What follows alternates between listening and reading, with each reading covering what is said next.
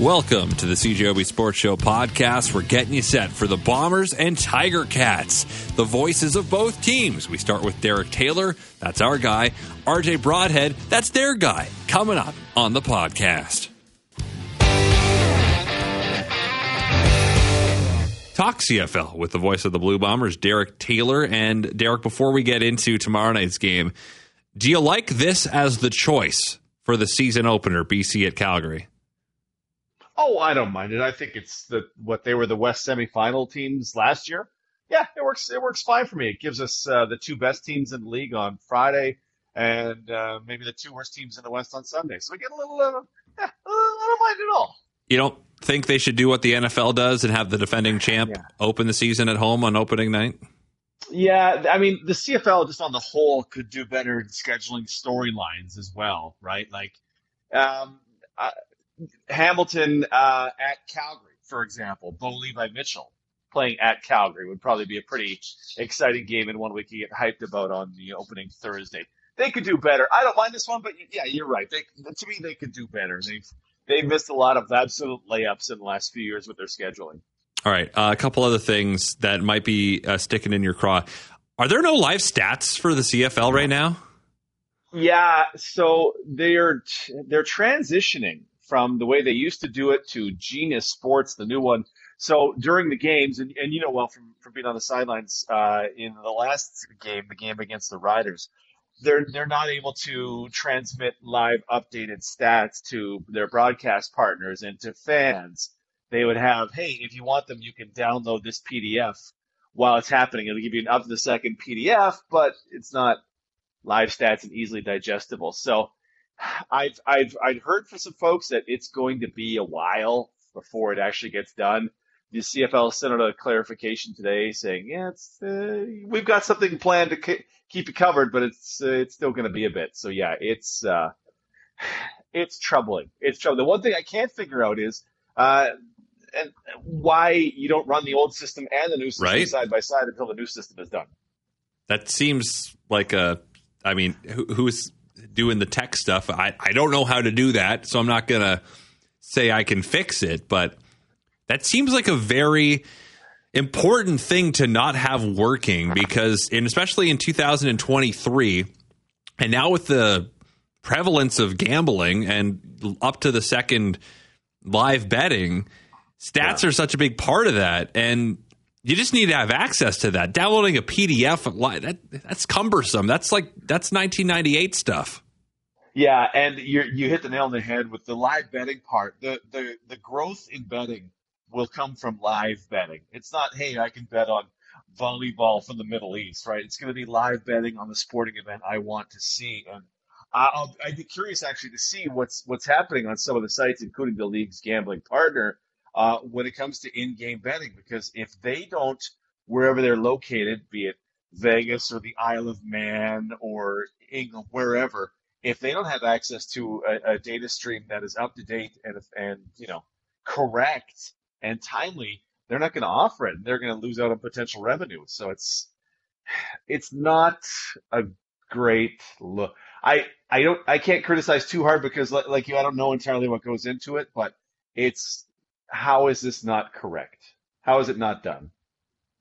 And in 2023, like yeah. It's staggering how many times we've had to say, you know, that's so CFL. It, it sucks that we have to say that because it's it's a thing that we've come to accept that there are things that fall through the cracks, whether it was the voting snafu from last year and the All Star ballots, or this. I, I mean, there there seems to be things that you look at and you kind of scratch your head and think, how did how did they let this happen? Yeah, and it's it doesn't do a great service to their broadcast partners and then the folks who listen and to and watch their broadcast partners, right? If we can't be telling you, you know, that oh hey, by the way, Brady Oliveira is now uh, Christian, is that right? Eleven carries for forty-seven yards. Is that what we think it is? Because we can't check. Like that's not that's not good for anybody. So, um, yeah, I I just it's it's an absolute head scratcher that we tried to dance around for the first couple of preseason games. But in, in the first game in Edmonton, Doug and I were in the booth and we're like, yeah, we don't really know exactly how long that carry was because It was like twenty ish, I guess. exactly. That that second twenty seven conversion, it was more than twenty seven because they're moving the chains. Yeah, yeah. It's it's not it's not something to it's not it's not the CFL's proudest uh, week this week. Let's say that. Well, I was saying this earlier in the show. I used to do stats for Bob because the CFL stats site was awful until just a few years ago. I was doing mm-hmm. it by hand myself. I was trying to keep track of all the yardages, and I was off by you know a couple, and we check at halftime, and I was usually pretty close. But I mean, th- we should be beyond that. But anyway, the football on the field will still be played, whether or not we can keep exact numbers on what is happening. It still will go ahead. What are you looking forward to the most about tomorrow night? Uh, well, I'm looking forward to uh, Bo Levi Mitchell in a new place and how the Bombers defense will react to Bo Levi Mitchell in in said new place. Uh, he's had three years where I was looking back at Bo's 2018 stats and I went, man, these are glorious. Like, including the playoffs, he's over 50, 500 yards passing and 40 touchdowns and man, hammering the ball down the field. And look at these numbers. And then you go through the years and you go, he just became less and less aggressive and less and less good. Pro, you know, my my thought is because of the injuries, and then eventually gets benched after week 11 last year. Uh, now it's a new chance, and it's a team that has the potential to to do what Bo is good at and really move the ball down the field. They've got the receivers to do it. Uh, I suspect they have the offensive coordinator who will let Bo do it. Uh, and you know, see what to see what he can do and play the game way game the way that he likes to play, and then how the Bombers can respond to that. Are there more chances in that case for Jackson Jeffcoat and Willie Jefferson to get to the quarterback? And then you have the storylines of a couple of defensive backs, one who was certainly a starter, one who may have been a starter, start the season on the six game injured list. So how do Demerio Houston and Evan Holm uh, are they going to be uh, eyed by these Calgary receivers? Malik Henry giving them the, the look of like, I'm going to run right past you and see what happens uh, I'm I'm super excited to see that part of it because I mean this the big storyline in free agency slash the trade market was Bo leaving Calgary going to Hamilton and setting up shop like they look like the favorites in the East at, at you know preseason before a kick has been has been made. So in terms of the Hamilton side of things, and we're going to talk to RJ Broadhead later on in the show. Uh, beyond Bo, Le- Bo Levi Mitchell, what do you think the biggest challenge for the Bombers will be tomorrow? Oh, let's see. Um, well, their defense, I would have said their defensive front normally, but they have a ton of injuries along that side. Um, they've really, they've revamped their offensive line. And I know Chris Van Zeyl's on the six week game injured list, but after after years of struggling with, okay, we need somebody at left tackle, they went and got Joel Figueroa from, from BC, which I thought was a terrific move because they have really solid in interior threesome in Hamilton. But now you get, a, you get, in my mind, an absolutely rock solid top tier left tackle. When Van Zeyl's back, you're, you're pretty set on that. If you can come back, it is year, what, 15 for Van Zeyl, 14. I, I really like what they've done in that offensive line. They've had some losses in their defensive backfield, so they're going to have to make up stuff in that. They add Jameer Thurman in their linebacking core. They add pieces in their defensive line, uh, but the six game injury is swallowing a few of those up. So yeah, their their offensive line. So how are, how are they going to get to them? Because last season it was uh, distinctly less blitzing from Richie Hall than it was the year before. Adam Bighill would drop into coverage a lot more, and I kind of took that as a sense of we're not sure how well we cover back there if we don't drop our middle linebacker. So we're going to have to do that. How how can they find a way to get after the Hamilton quarterback? Because yeah, everything on that front looks really nice. If you're a fan of either of these teams, are you happy that this is your first opponent, or would you rather start out with a Montreal or a, an Edmonton? I think. I mean, I'd probably rather start with guaranteed win night, right? Hey, throw me, throw me Montreal. Yeah, absolutely. Let's let's go give one to the Alouettes for sure. But you know what? You got to play everybody. Well, you have to play almost everybody. So I, I think you, you just appreciate the fact that if Hamilton wins this game, if they beat the were they were 15 and three beat, uh, Winnipeg Blue Bombers, and Hamilton wins it, I think their fan base is going to love the fact that they started with uh, with Winnipeg in Winnipeg because wouldn't that set the tone for a season? uh, going into uh, you know the three-time Grey Cup representatives' house and taking one away from them. Yeah, I, I, for me, I might like a little softer start, a little fifty to ten against the Montreal Alouettes, but you, you can only do what the CFL gives you. All right, elephant in the room time. Nationalized Americans, go. Oh man, so we will explain it tomorrow in the broadcast. The and it will take the entire pregame show, right? Yeah, it's going to be two hours. Uh, we'll explain it, and then I, uh, I swear we're never going to talk about it again because with the Bombers, for their part, they made Janarion Grant their nationalized American, and they can do so because Grant is a backup player who fits the definition of nationalized American. Other teams don't have a, de- a backup player that does, so they make the starter their designated nationalized American, right? So that leads to the oh, Ka'Deem Carey, the superstar running back of the Calgary Stampeders, is not the starter, or Dominique Rhymes or Duke Williams, these starting receivers are not the starter for their team. It's just it's it's malarkey. It's just malarkey, and we'll explain it. We'll go through the 23 snaps thing. We'll talk about why they do it and what options the Bombers will have. I can see a couple options they have going forward, but then I then I hope we never talk about it again because all it is is a way to eliminate Canadians from a starting position without actually eliminating one of the one of the seven plus one Canadian roster spots. And it's it was one of the more confounding things of the CBA negotiations that that led to the strike last year was man, both sides want to get rid of Canadians. This isn't good for I don't like this at all. I did not like it.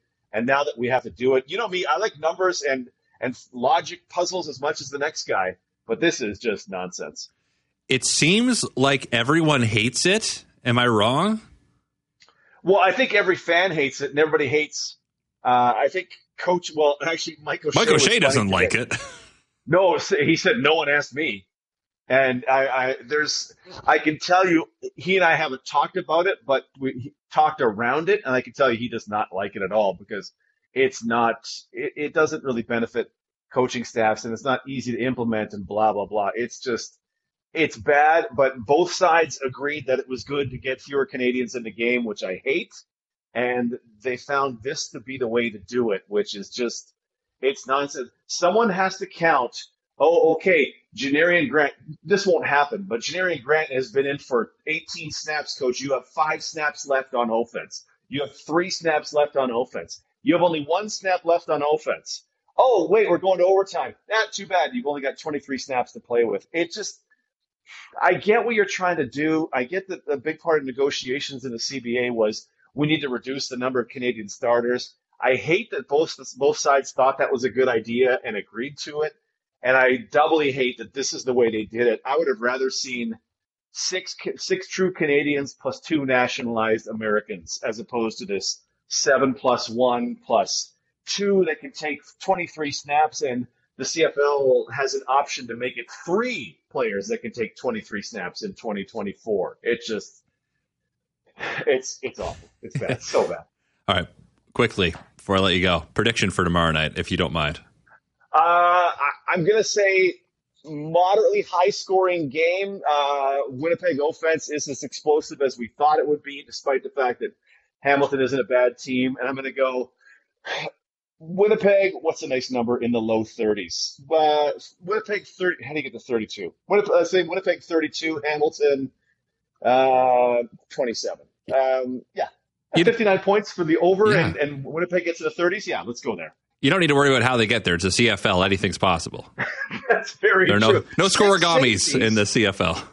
Exactly. Exactly. No, I can't wait to see this Bombers offense, right? Like, even without Kenny Lawler, oh man, it could it's going to be the number one offense in the league if if things click even even moderately correctly. It's going to be great. Well, Derek, looking forward to it. We'll see you at the game tomorrow. Sounds good, brother. Voice of the Bombers, Derek Taylor, joining us. Pre-game coverage begins at 5:30. They'll take some time to talk about the nationalized American rule. Kickoff just after 7:30 on CJOB. All right, we continue our preview now of tomorrow's season opener with the voice of the Hamilton Tiger Cats. That would be RJ Broadhead. Uh, RJ, what's the feeling of excitement in the city of Hamilton about the 2023 Tiger Cats? Yeah, it's it's huge, Christian. It's it's So this is my third year doing the play-by-play for the Tiger Cats, and this is the the biggest hype expectations that I've seen on the team. Of course, the Grey Cup's going to be in Hamilton, so a lot of fans, in fact, all of them, want the team to be there. But I think it surrounds Bo Levi Mitchell arriving in Hamilton as well. There's a lot of optimism with that. He's looked amazing in training camp. He has a presence about him. So the fact the Tiger Cats are hosting the Grey Cup on paper, they look fantastic. And Bo Levi Mitchell, is he the the Hall of Fame caliber quarterback that we've all come to know over the years? I think he still is, and we're going to find that out, and we'll get a good taste of it uh, against the Bombers and see. As we know, the CFL very quarterback driven league. If you don't have a good quarterback, it's tough to win, and part of that's why they went out and got Bo Levi Mitchell. Uh, there, of course, are questions around the league about does he still have it, but in dealing with them so far, have you noticed a, a chip on his shoulder, perhaps a, a, a really driven Bo in what in, in, talking to him so far? I, I, would say more so he's driven than a than a chip on his shoulder. I, I think he's he's reverted back in time. He's youthful and excited, and I talked to him yesterday, and and that's what he said. He has a rejuvenated energy about him. You know, it, it's funny last season, if you look at his statistics compared to Jake Maier's, they're very close. There's not a, a huge difference there. And maybe it was time for Calgary to, to move on to Maier, but he always had Bo Levi Mitchell on the sidelines, a Hall of Fame quarterback. If anything didn't go wrong, you could go out, you could take chances. Maybe it's not a big deal because if it doesn't work, Bo will come in and could clean up the mess. He doesn't have that anymore. So we'll see what happens in Calgary. Maybe Jake Maier will be amazing. But from what I've seen from Bo Levi Mitchell, it might have been premature to remove him as the starter because he has been terrific. We've only seen two series in the preseason that he played in, but looked very, very good. If you look at the statistics, he was three for six, but I think it was three drops. The ball was right there, so he would have been perfect in passing, and he threw a touchdown, and that was all that he needed to see, and the coaching staff needed to see.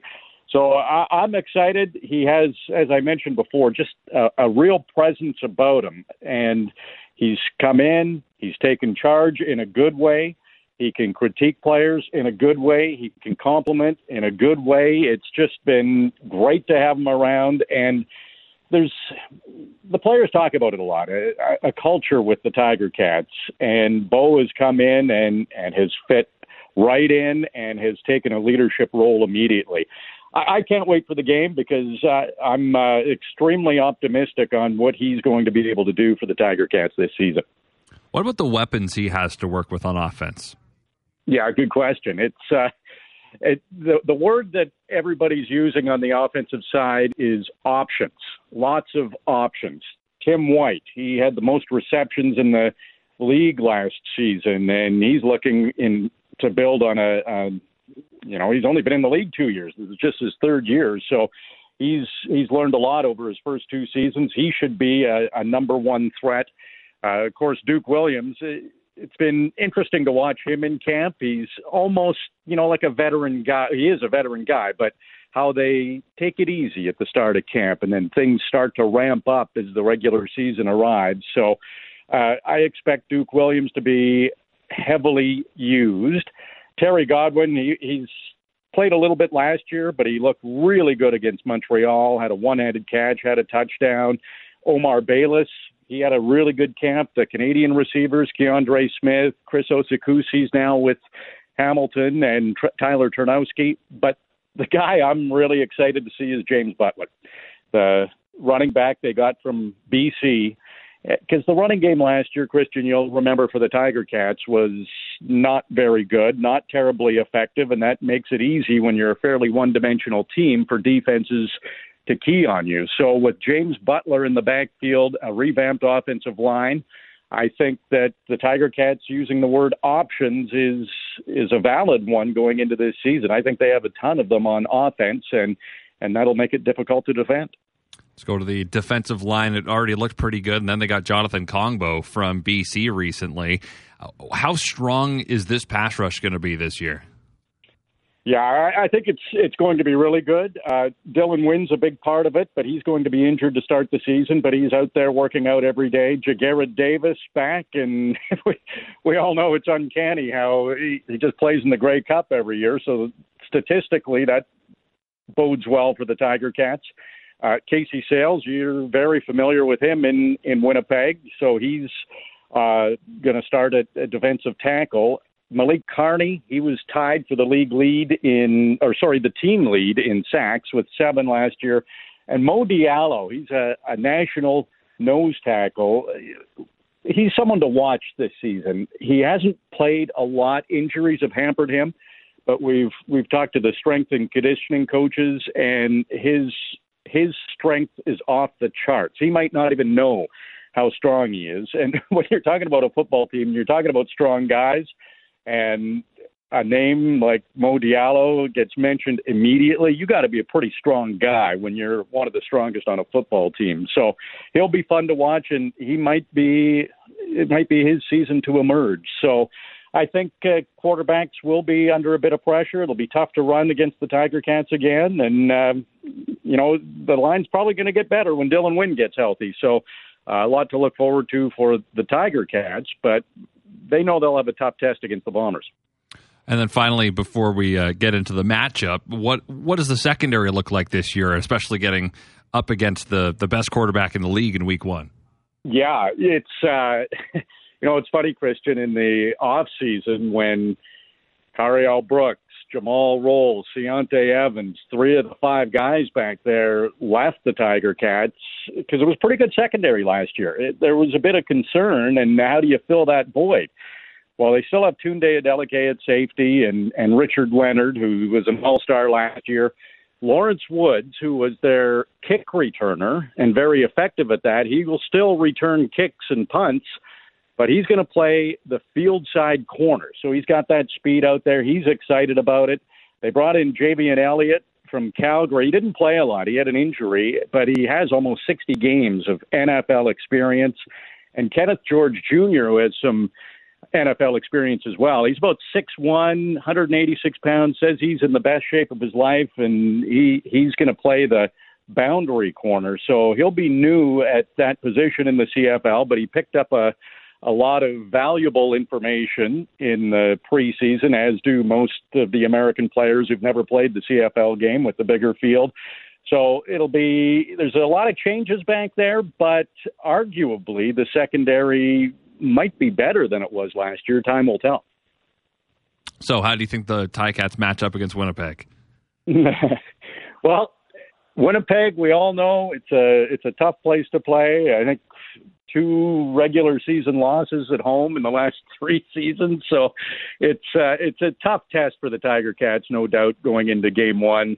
It, it's one of those where I really think Winnipeg's going to win the West, and I think Hamilton's going to win the East. But in Game One, you can kind of only go on on reputation and what you've seen before. There's no real tape from this season, so it's it's going to be trying a few plays from both teams, but probably sticking to what has worked in the past. So, you know, Orlando Steinauer, Mike O'Shea, they know each other well. They know the coaching staffs well. They know the teams well. I, I think it's going to be a great football game. I, I think for both teams, it'll be a good test to see where they sit going into this season because I think there's a lot of – preseason predictions that go along with what I said earlier about Winnipeg winning the West and Hamilton winning the East. But I, I'm looking forward to it. I think it's a pretty good matchup. Now, uh, the the prognostications, as you mentioned, have these two teams perhaps being the best two teams in the CFL. If you're Hamilton, do you like that early test, or would you rather figure things out a bit with a new quarterback before you have to face Winnipeg?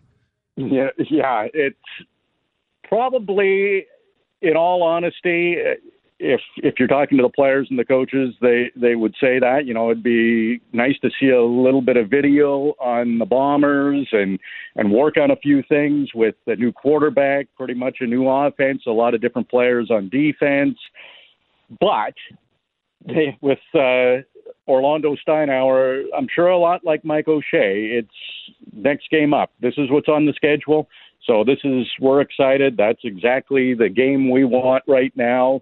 It's the uncontrollable factors that Coach O always talks about. So, uh, you know, in a perfect world, you probably would like to do a little more research, but on the flip side, hey, see where you're at at game one for both teams. This is you, can't get a, a better matchup as far as the the uh, predictions on paper go. We'll see what happens on the field, though. Uh, we've been talking a bit lately in Winnipeg about this new nationalized American rule and trying to figure out depth charts, and no one really kind of gets it. Do you get it?